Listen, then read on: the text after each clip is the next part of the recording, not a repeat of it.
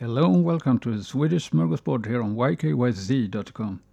Swedish design is considered minimalist with an emphasis on functionality and stylish, clean, simple lines.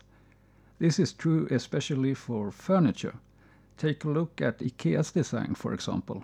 The designer of IKEA's best-selling bookshelf Billy, Gillis Lundgren, stated in an interview which I have translated, quote, I design for the many people and I want to create solutions for the everyday situations based on people's need. My products are simple, practical and easy to use for everyone, no matter how old you are.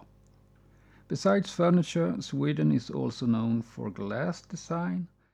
Glassworks such as Kosta, Boda and Orrefors have received many international awards. Sweden is also known for the traditional design of the indigenous people, the Samis, which I will talk more about in a later episode. That was all for this episode. I hope to see you around. Bye till then.